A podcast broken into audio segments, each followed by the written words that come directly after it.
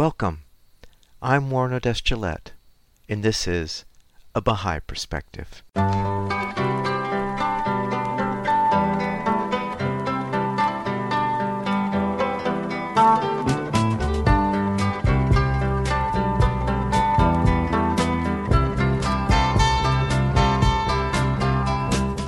Welcome to A Baha'i Perspective. I recorded an interview with Vivian Bartlett on May 22, 2022. The tragic death of Vivian's brother when he was a teenager was the impetus to Vivian and his mother searching for a spiritual reason for this traumatic loss that led them to the Baha'i faith. Vivian is now a retired secondary school teacher. At the end of 1999, he got involved in a youth empowerment program started by the Baha'is in Swindon, England, that was transformative and successful and was instituted in a number of schools there. He wrote about the experience in his book Nurturing a Healthy Human Spirit in the Young. Vivian wrote a second book entitled Navigating Materialistic Minefields. He had a dear friend who was an atheist, and they would have wonderful, deep conversations. And after his friend passed away, Vivian decided to write this book dedicated to his friend that would answer some of the questions from a different perspective than the one his friend had. I started the interview by asking Vivian where he grew up and what was religious life like growing up. I was born and brought up in Cardiff in South Wales in the UK just after the Second World War, so I'm knocking on a bit now. I'm the eldest of five children. My family were not really religious, although my father made an attempt to instill something into us by keeping us in on a Sunday because it was the Sabbath and as far as I know, I didn't go to church related to that at all. As far as I know, that was just a, an incarceration for a Sunday while I saw all my friends playing outside, mm. which was a little bit disconcerting. I went to school in Cardiff and I left school with virtually no qualifications whatsoever. and what was your spiritual journey that led you to the Baha'i faith? It was through a calamitous situation. My brother, who had just turned 14 years of age, I was going on 16 years of age. I'd not long started work to serve an apprenticeship in engineering down what's called Tiger Bay or the docks in Cardiff. And I remember cycling home from work one lovely summer evening and saw a large crowd outside my my home in Ely in Cardiff some neighbors suddenly came to me and were consoling me and saying, you know, your brother's had an accident, be prepared for something. I went inside the house and saw my brother on the floor receiving some form of artificial respiration. This was the old fashioned type, trying to revive the person with the arms being brought up over the head and back down. I thought my brother was joking because he was always joking. We were all joking around and scrapping as you usually do but unfortunately, he was dead. He had accidentally electrocuted himself by making an extension lead from the front room onto the garden where he'd taken my tape to tape uh, recorder to play out in the fresh air. And my mother hadn't seen him do this, but she was there and saw her son, her second son, die in front of her. And that started a whole process of trying to work out well, what is life about? I was very much just involved in the physical things of life as a young man, just getting used to things, more energy to do this, and a little income coming in from working as well. That's how I bought the uh, tape to tape uh, recorder. But for my mother, she went on a desperate search to find well, well, what's the meaning in life if we're here today and gone tomorrow? Is there a purpose in life? Is there a life after death? This became a preeminent question, in actual fact. My father, God bless him, never really recovered from that shock. And he used to take pots of flowers to my brother's grave every Sunday and just stay there. I don't think he was involved in any prayers or anything like that, but it, it just shocked him entirely. Whereas it drove my mother onto a search for finding out these type of questions. If we're here today, gone tomorrow, if life is so transient, what's it all about? And that search was like a crazy person searching, uh, one mad trying to find out. She went here, there, and everywhere, various denominations of Christianity, other religions, and so on. I joined her in this search uh, more out of curiosity rather than, than the extensive searching that she was into. And she was joined as well by a, a young girl around the corner, same age as myself, when we met together. That was 17 years of age. And she was intensely involved in this search as, as well, but from a different angle. Because uh, according to her upbringing, her father being a, an active communist, and a shop steward in a factory in Cardiff there. According to her religious teaching, he was going to hell because he didn't believe in God and because of his communism. But he was uh, one of the loveliest men you could ever come across, no prejudice whatsoever except against religion. So she was concerned about his well being and what would happen to him after he died. We went to Sufism, Buddhism, other aspects of Islam, Hinduism, Theosophy, Madame Blavatsky, Gurdjieff, Uspensky, anything at all we could get our hands on. And then one day, my mother saw an advertisement in the local paper a meeting on the Baha'i faith in Cardiff, and she said to Rita, this young girl who had joined her, who eventually, by the way, became my wife, they worked out that they would like to go to this public meeting, this Baha'i public meeting. They went along to it, and after the talk, it had such an effect upon Rita that she realized this was correct, this was right, straight there and then. My mother, she wanted a bit more proof for that, and she asked for some of the writings of the founder of the Baha'i faith, which she was told was Baha'u'llah and they tried to give us some sort of introductory books which were easy to understand. But she insisted she wanted a book written by the founder Baha'u'llah, whose name means the glory of God. We found out later. And she insisted, and she was given the book called the Kitab-i-Iqan, the Book of Certitude, written by Baha'u'llah in two days, over two days and two nights. She read it in three weeks and she said, This is for me. This is what I'm looking for and she enrolled in the Baha'i community from there. For myself, I was very hesitant. I was just wondering, is my mother getting involved in some form of a cult? What is it about? I was highly protective, I think.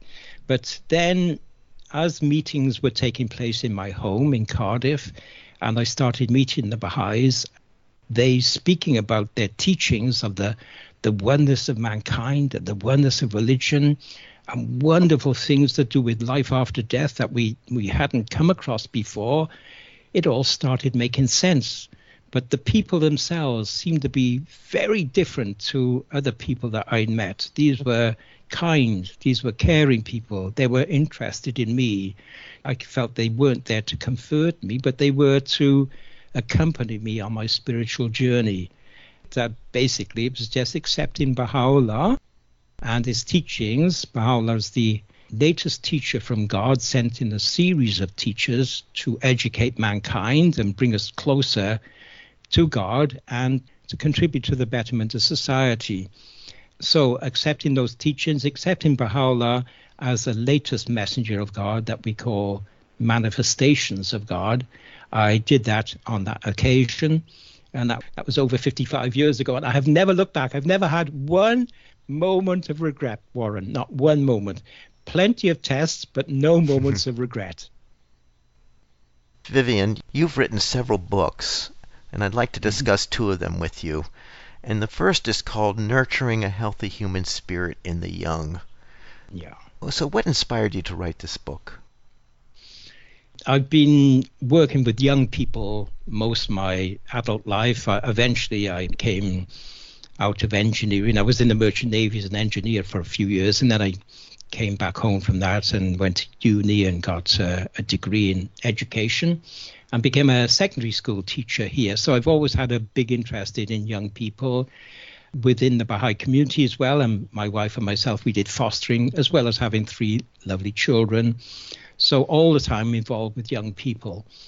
I was invited this one time at the end of 1999 to join a small group of Baha'is in Swindon, in England, who were going to enable a process or to arrive at a process whereby we, as a small group of Baha'is there, could help a special need in that town. And I was invited because of my involvement with young people to think about perhaps we could work together to provide a course or some help disaffected youngsters, the youngsters that people have many difficulties with. What sort of uh, encouraged me at the time was that where I used to teach in school, I used to come across them a lot of the time.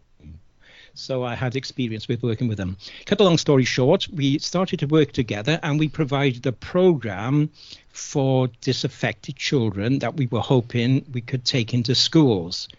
And this program we called the Swindon Youth Empowerment Program. And we developed two experiences for these youngsters one was called the tranquility zone and the other discovery zone. And the idea was for these youngsters to actually not just be spoken to or words directed at all the time, as we do a lot in school, but how do we enable them to become agents in their own transformation? And we realize that they have to have a, a different experience to the life that they were involved in at that time. So when I say these disaffected children, uh, I just want to uh, outline something with the first bunch of youngsters that we had coming along. They were brought by a youth development worker, a social worker, involved in a 12 to 18 program. 12 to 18 years of age program, and she was helping young people between those ages who are not in, necessarily in school, but have fallen foul of the law or difficulties in in their own lives on the streets or whatever. She brought along the first group, and we had prepared this tranquility zone and this discovery zone, not realizing whether would it be effective at all. And when we heard these youngsters coming to the first event ever that we were going to put on after struggling to produce the program, we thought, oh my gosh, this is not going to go well. Mm. They, were, shouting and swearing and pushing each other as they came along. We settled them down a little bit, prepared them to go into the tranquility zone. And the tranquility zone is an arrangement of a room like uh, as if you were in a large tent and there was subdued lighting we had candles first of all. We soon found out that it's best to get rid of candles with these youngsters, so we had subdued lighting. We had flowers and uh, cushions around the floor, and it was all just a, a very pleasant environment. And we invited them to come into this into the room, of which we'd also made fragrances of attar of roses which was beautiful. But one youngster, when he came in, he'd never come across this before, I don't think in his life. And he went, oh, oh, oh, what's that smell? Mm. And we thought, oh my gosh, we're off to a good start here. Another youngster there was with a big bag of sweets, just chucking his sweets around and uh, distracting everybody. And we just managed to say a few kind words to this person and saying, you're so wonderful, you're so generous and willing to share what you have with everybody. But John, if you'd like to settle down now, we're, we're going to start this tranquility empowerment program. So we, we started going through that. I can speak a bit more about that in a little while, and the discovery zone itself. So my involvement is through that process of wanting to be of help to young people to continue. And I was especially invited by the Baha'is in Swindon to be involved in that. What would you say is was the secret to transform these kids mm. to a, a set of kids that you felt were transformed?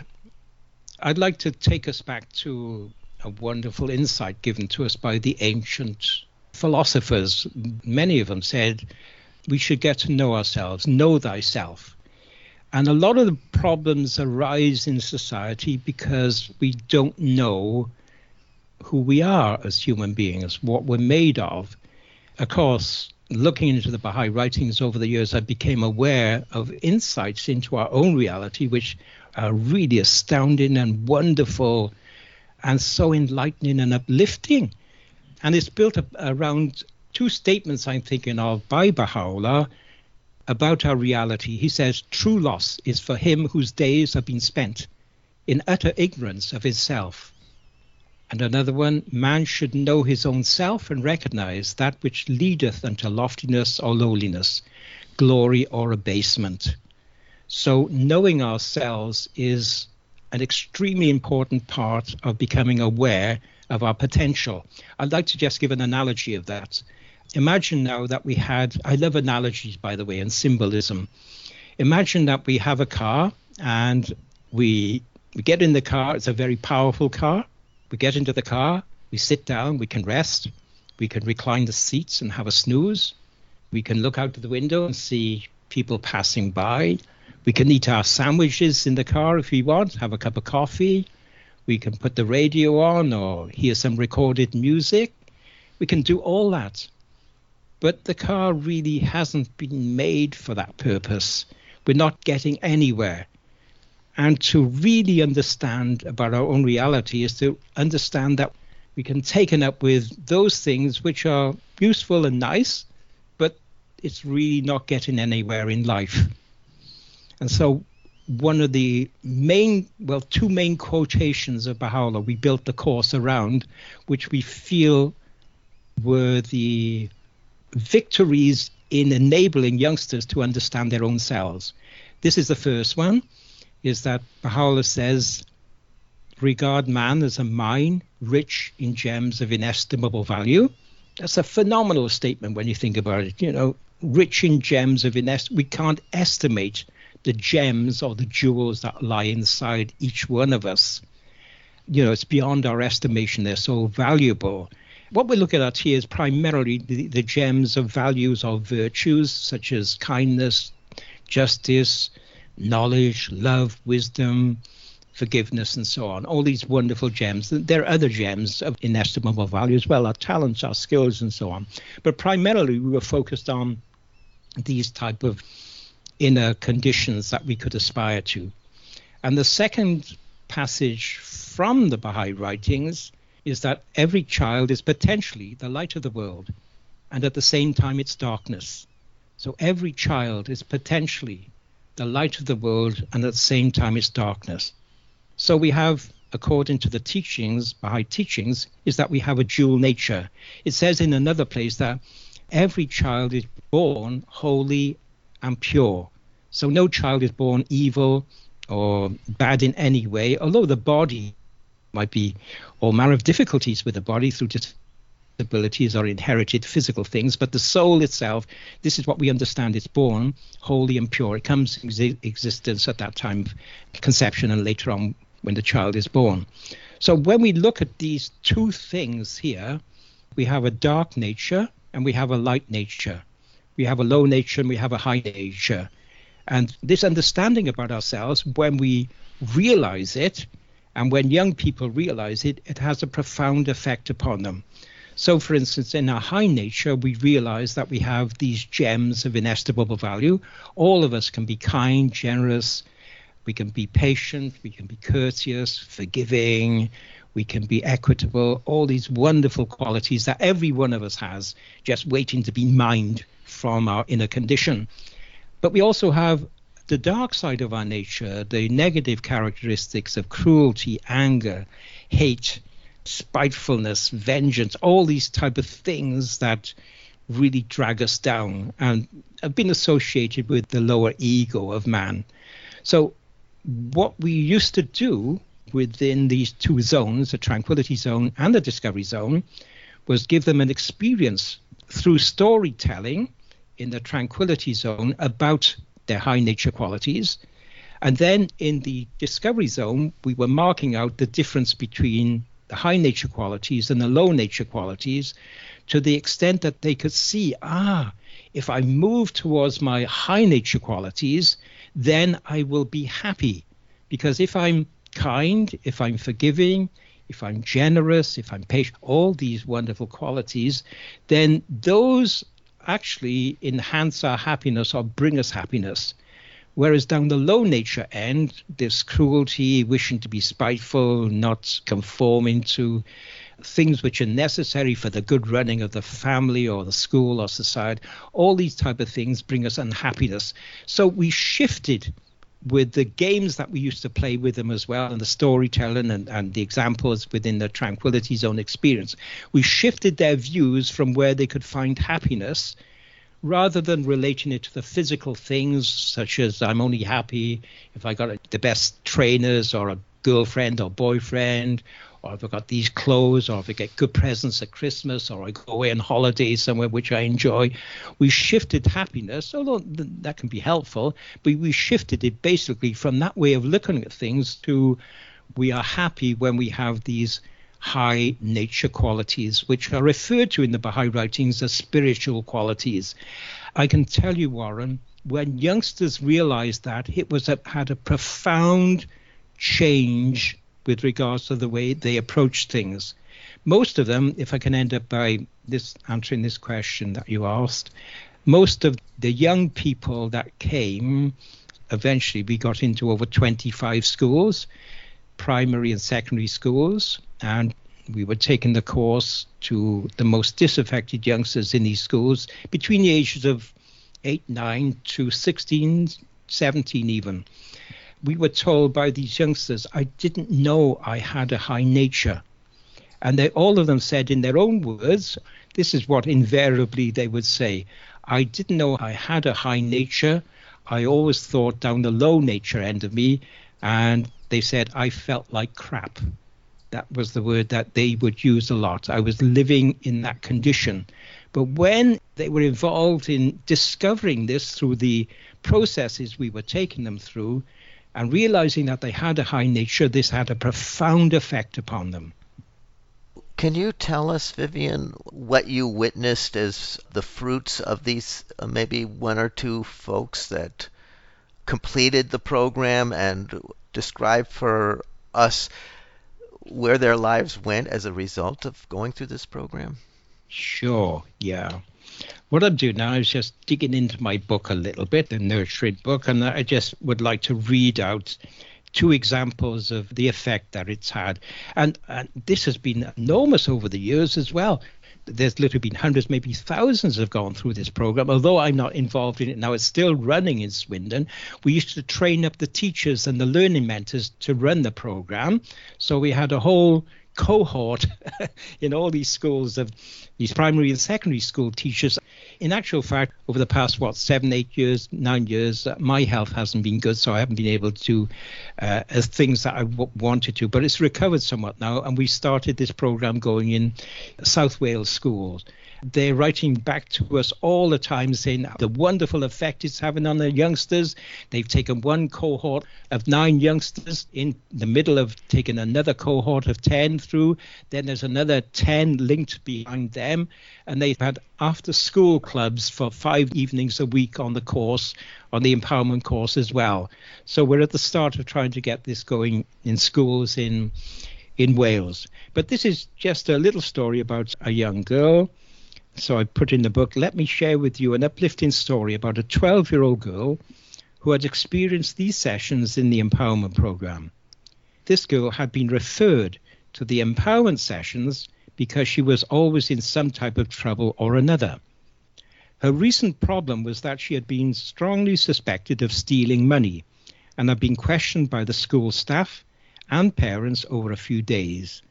She had resisted every attempt to persuade her to confess, and because there was no actual witness of the theft, this could not be proven. Pressure was taken off the girl. The matter had to be dropped, and time went by. She was known, in actual fact, uh, for stealing on previous occasions, so this wasn't unusual to suspect her. Immediately after attending empowerment sessions during this time, I think she came to about two or three sessions out of the 10 that they had experience of she went to the head after the first few sessions, went to the head of year and admitted what she had done. The head of year stated that it was because of this girl's experience in the tranquility and discovery zones that day that she had decided to tell the truth. Experience had shown that she was not the type to back down when cornered, but after the sessions she had definitely changed for the better. With a heightened feeling of self worth, she was the happier for it. So she, Warren, she was demonstrating immediately after finding out about high nature quality of honesty, she immediately responded to that and started being honest. And this is another story, and it's to do with a young person who's experienced the two zones itself. And I start off it like this. Um, but let us demonstrate through the words of a 13 year old girl, sorry, both girls at the moment, lots of them are boys, by the way, who are in difficulty. Through the words of a 13 year old girl whose parents were very concerned that she was being bullied, who was shy, lacked a lot of confidence, and had low self esteem. So, this is what she wrote It has been nearly a year since we finished the empowerment program. I really miss coming and I feel like I want to continue with it. I feel I was able to help my family and settle arguments. It has helped me to relax more. When I feel angry or upset, I remember the words that I am a mine rich in gems of inestimable value. They learn that and they repeat it many times, by the way. So I remember the words that I am a mine rich in gems of inestimable value. I think about my gems a lot and feel stronger in myself. I feel I have value and can be the light of the world. So she was bringing that to the conversation here that she felt she was the light of the world. It helps me to think good things about myself. The stories have made me think more about other people rather than just thinking of myself. It has made me happier and calmer and more willing to help other people, which is interesting because in another place in the Baha'i writings it says, you know, most of us, perhaps in life, we, we're trying to chase happiness. And happiness is the most elusive butterfly. Uh, you go to catch a butterfly, if you ever try to, do it, it's not where you think it is, it's gone somewhere else if we're seeking happiness, it's my understanding, and from the writings of all the major religions that have come to us through a series of wonderful teachers from God, whether it's Buddha, Christ, Muhammad, Krishna, Moses, and so on, that all of them said in their own particular way, this is the way it says in the Baha'i writings, human happiness is founded on spiritual behavior. Human happiness is founded on spiritual behavior. And dare I say that what we're going into, what we started in this process with these disaffected youngsters that we call dispirited, by the way, not disaffected, because we knew they were out of connection with their lovely human spirit, which God has made to be noble. They realized by developing, bringing out these wonderful qualities, these gem like qualities inside their human spirit, inside their soul, that they were happier for it. So they had realized that human happiness is founded on spiritual behavior.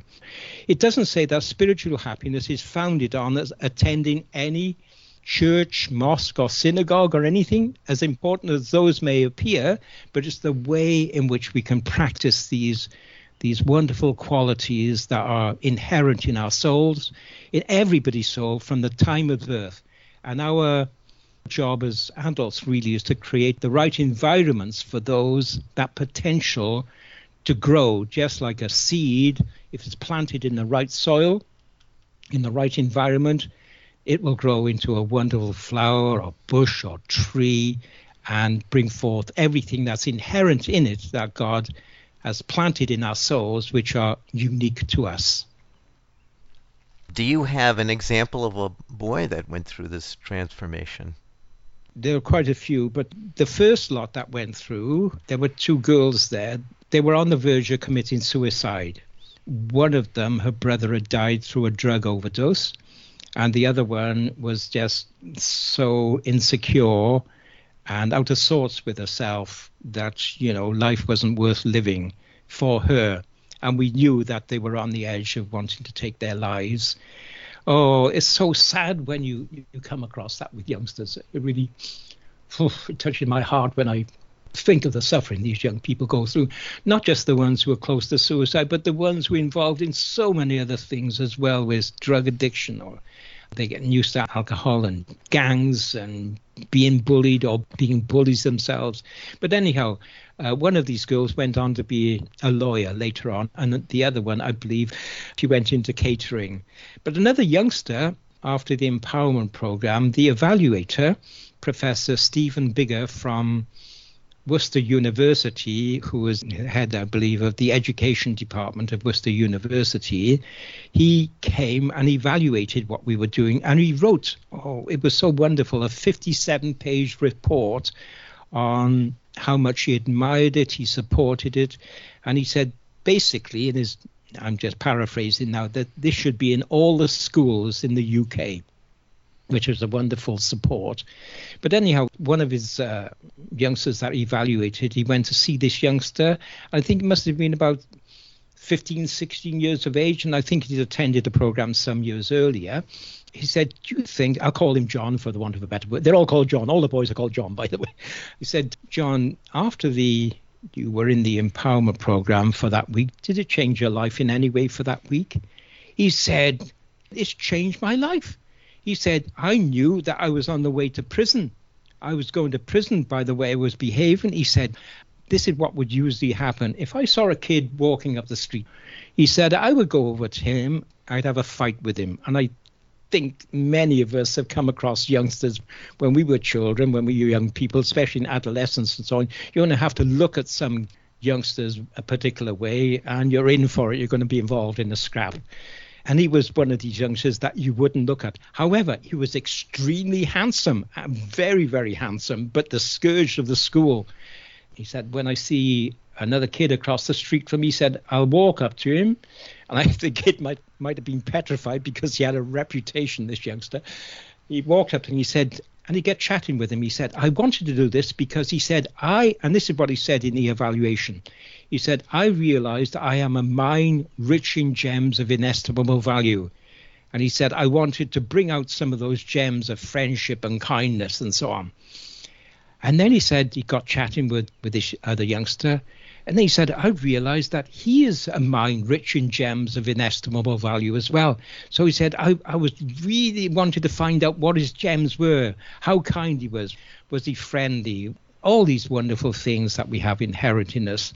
And I'm just hoping, I haven't heard anything else from him, but I'm hoping that that's this way of going through life has survived all the materialism and all the pores of negativity that surround us at this time.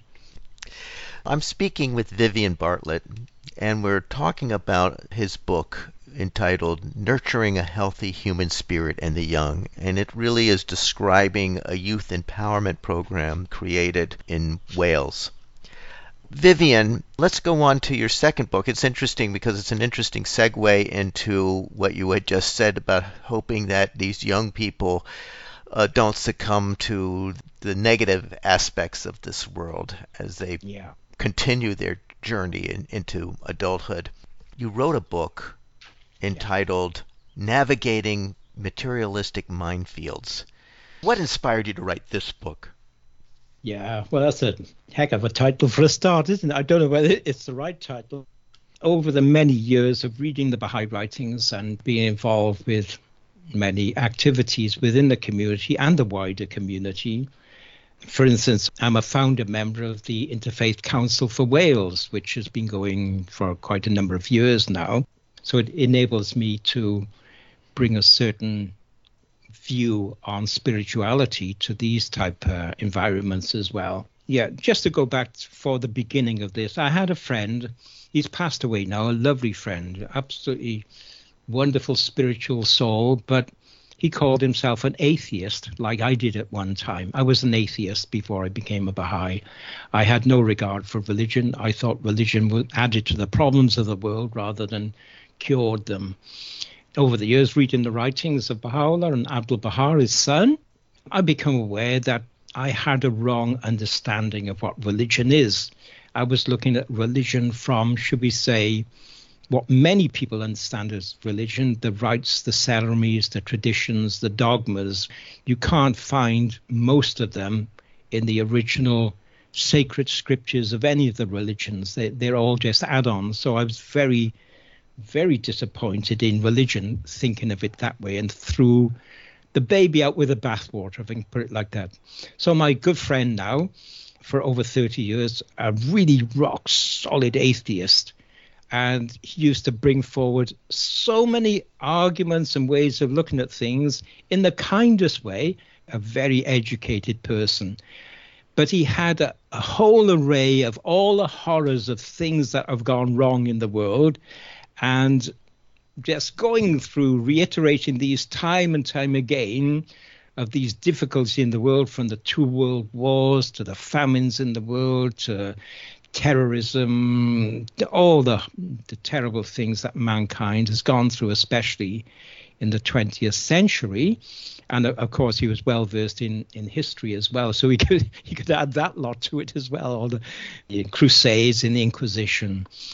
We spoke for many many years, and towards the end of his life, he realized that he got comfort from the Baha'i teachings, and this prompted me. I thought, well, gosh, why can't I just use those arguments he was putting forward if I could remember them?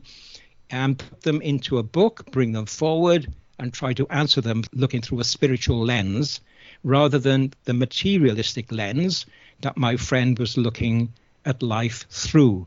The book is focused on looking at all these problems, all these difficulties that we go through as atheists and we don't find an answer for.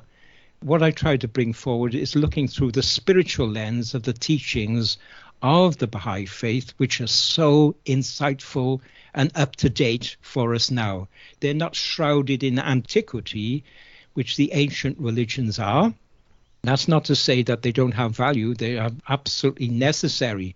And the inner essence of these have carried on through Baha'u'llah and will carry on into the future through other great messengers of God or manifestations of God that Baha'u'llah says will come to mankind as we need it for our next stages of progress. So, really, it was to try to come to grips with materialistic reductionism, where everything in, is, in life is just reduced to the material all the time, rather than things which are not material but have exceptionally important part to play in in our life. And I'd just like to make a difference between the two here.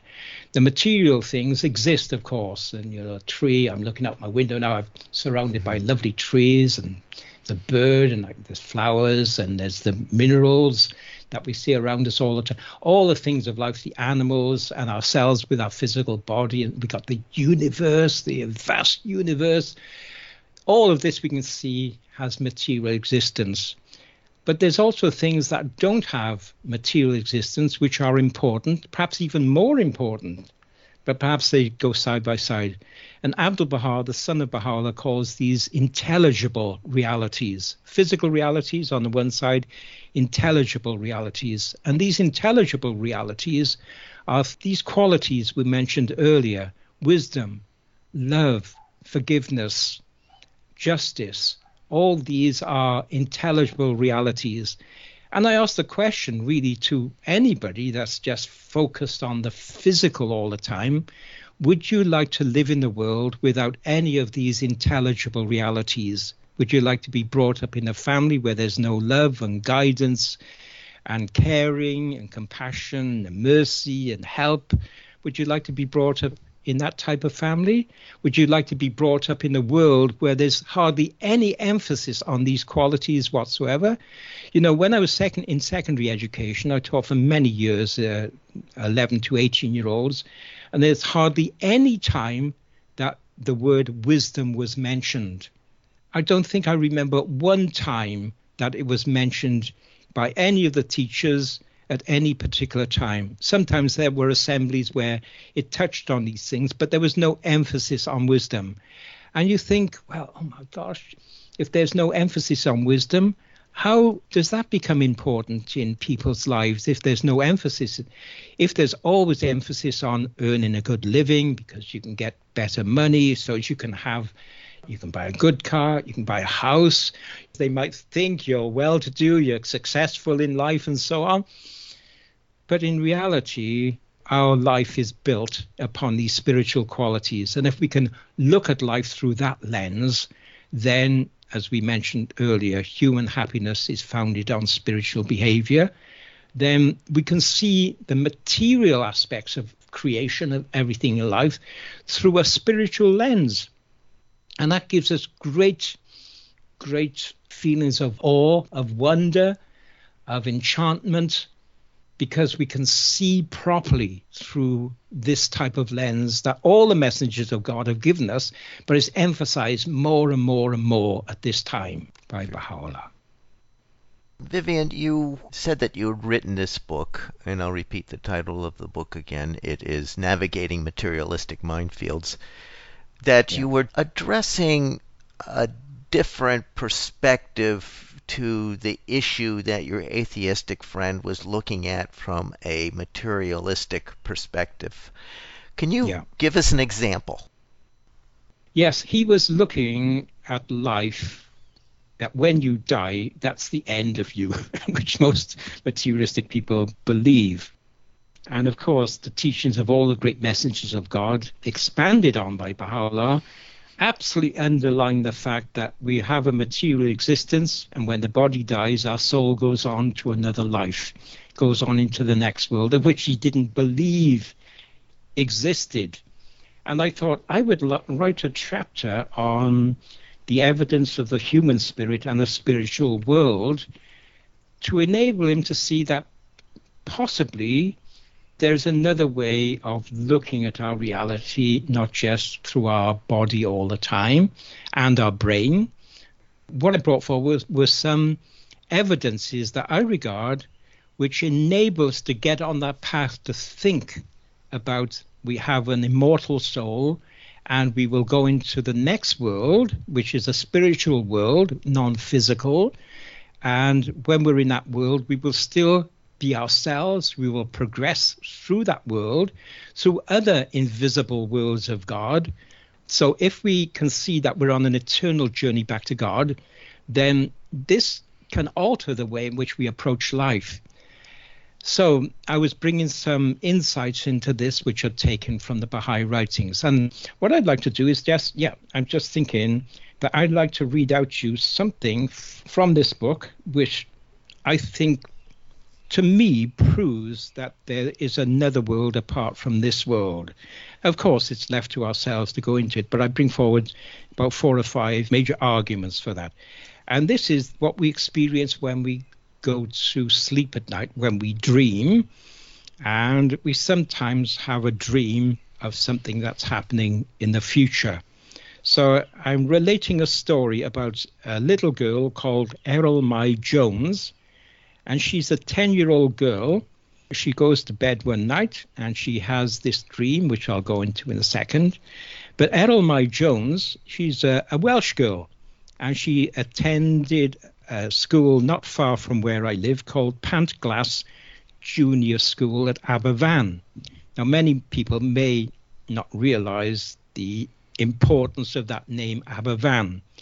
Aberfan was a place where a huge accident occurred in 1966. So, this is a story about that accident, which took the lives of many children and adults who were in school in Pantglas Primary School at that time. And this is the story. On the 21st of October 1966, a mountain of coal slag and waste towering above the Welsh mining village was destabilized by recent rains releasing a deadly flow of black coal, sludge, and rocks, which engulfed Pantglas Junior School, obliterating a cottage and 20 houses on its path of destruction. Actually, my father was one of the men at the scene shortly after, as part of the BBC news crew covering the tragedy. He, along with scores of others, tried to rescue the children and adults, but to little avail. Little Eryl Mai was one among 116 children and 28 adults who were crushed or suffocated to death that day in what has been recognized as one of Britain's most horrific peacetime tragedies. Eryl and uncannily had told her mother days before the catastrophe that she was not afraid to die, and added, I shall be with Peter and June. So she told her mother from that dream, I am not afraid to die, and added, I shall be with Peter and June. The day before it happened, Eryl said to her mum, Let me tell you about my dream last night. This is another one she had. I dreamt I went to school and there was no school there. Something black had come down all over it. We all understand, and this is the end of this little story, we all understand that children have great imagination and can sympathize with Eryl's mum and feel her soul crushing suffering for not understanding or taking her child's dream premonition seriously. Peter and June were Eryl's school friends who also died and were buried side by side in a mass grave as predicted in the dream. So Eryl and I had a little glimpse of the future there in the dream, and I would be so bold to suggest that many people have had dreams of some event in the future, perhaps not so dramatic and terrible as that, but perhaps on m- more mundane events that have occurred. Baha'u'llah says that, I'll put it in my own words now, he says that sometimes we have dreams of the future which come true two days later, two years later, 10 years later. But we've had an insight into the future in that dream world while the body has been like in a death like condition, like condition, lying on the bed. And we can see that a person wakes up, time goes by, and then they start realizing that dream in the physical world. Now, Baha'u'llah says if that dream world and this world, this physical world, were the same, then the moment one had that dream of something happening in the future, the moment we had that, if they're both the same world, then we should have had that experience in the physical world the moment that we dreamt it. But because there's a time difference between the two, Baha'u'llah says this is an indication of a non physical world that we can enter, that we can experience when we go to sleep at night. And then he adds that this has been put into the soul of man, this ability and this experience to the end that materialistic philosophers will not deny the existence of a life beyond the physical world. So it's these type of things I was trying to share with my good friend and I've written about in the book.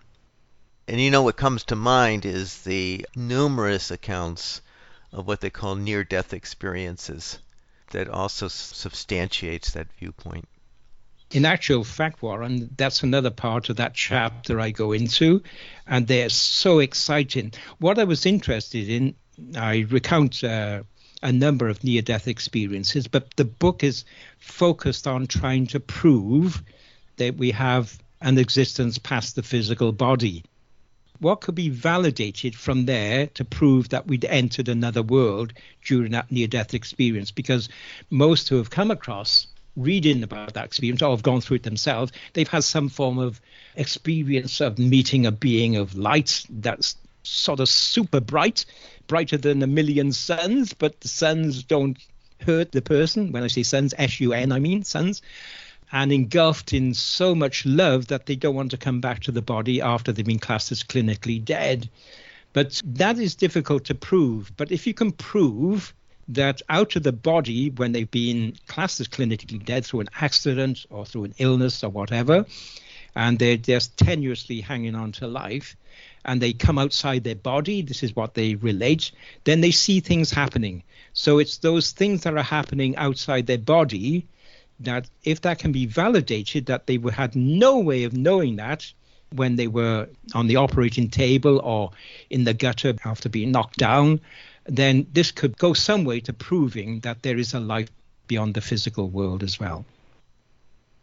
Vivian, do you have any new projects that you're working on?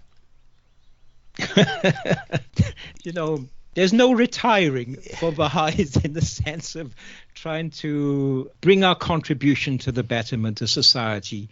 You know, we as Baha'is around the world, we're in a time now where we're trying to link in and collaborate with the well wishes of humanity. You know, it's not a conversion process. It's how can we all work together? How can we all let go of us and them type ways of thinking to believing and working with we, not us and them, but we, the people of this small planet Earth.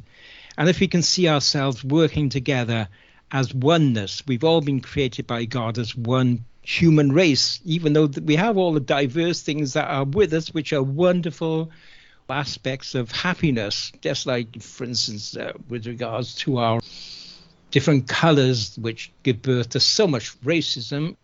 in the Baha'i writings, it's emphasized time and time again. This is something which is wonderful for us, just like different colored flowers and types in a garden, which is, brings us supreme joy with all this diversity. But so I'm now getting more and more involved in this community building process of trying to bring us all together with a vision of this oneness, with an understanding that mankind is one, with an understanding that religion essentially is one. And I remember a lovely American Baha'i years ago when I was a youngster, he used to say, speaking about all the religions, he said, Do you think God is in competition with himself? I thought that was absolutely hilarious. So they all come from the same source, our maker, our creator, no matter what name we call our creator. And so to bring people together so we can work together with our unity in our own neighborhoods and forget about otherness all the time. Let's think about togetherness rather than otherness. And there are a whole array of insights and programs that the Baha'i community has developed over the past several decades for training people to be involved in this understanding of oneness and working together. So I'm heavily involved in that on one side. And I also, if I can, with my age now, if I got my two marbles still working okay into the not too distant future, I'm hoping to write another book now focused on spiritual concepts. I want to take 10 of them. Started work on some of them, but two of them are this. The first one is a spiritual concept of infinity. Infinity to me is a wonderful spiritual word because you can't get your head around infinity. All you know is that it could exist and does exist. Baha'u'llah says in the universe, he speaks about the universe didn't have a beginning and it won't have an end, and so on. So these are the things that I'm hoping to go into. And when we go through suffering, like my family did. My poor mother and father suffered so much from knowing that the son accidentally electrocuted himself. I didn't want that suffering to be in vain.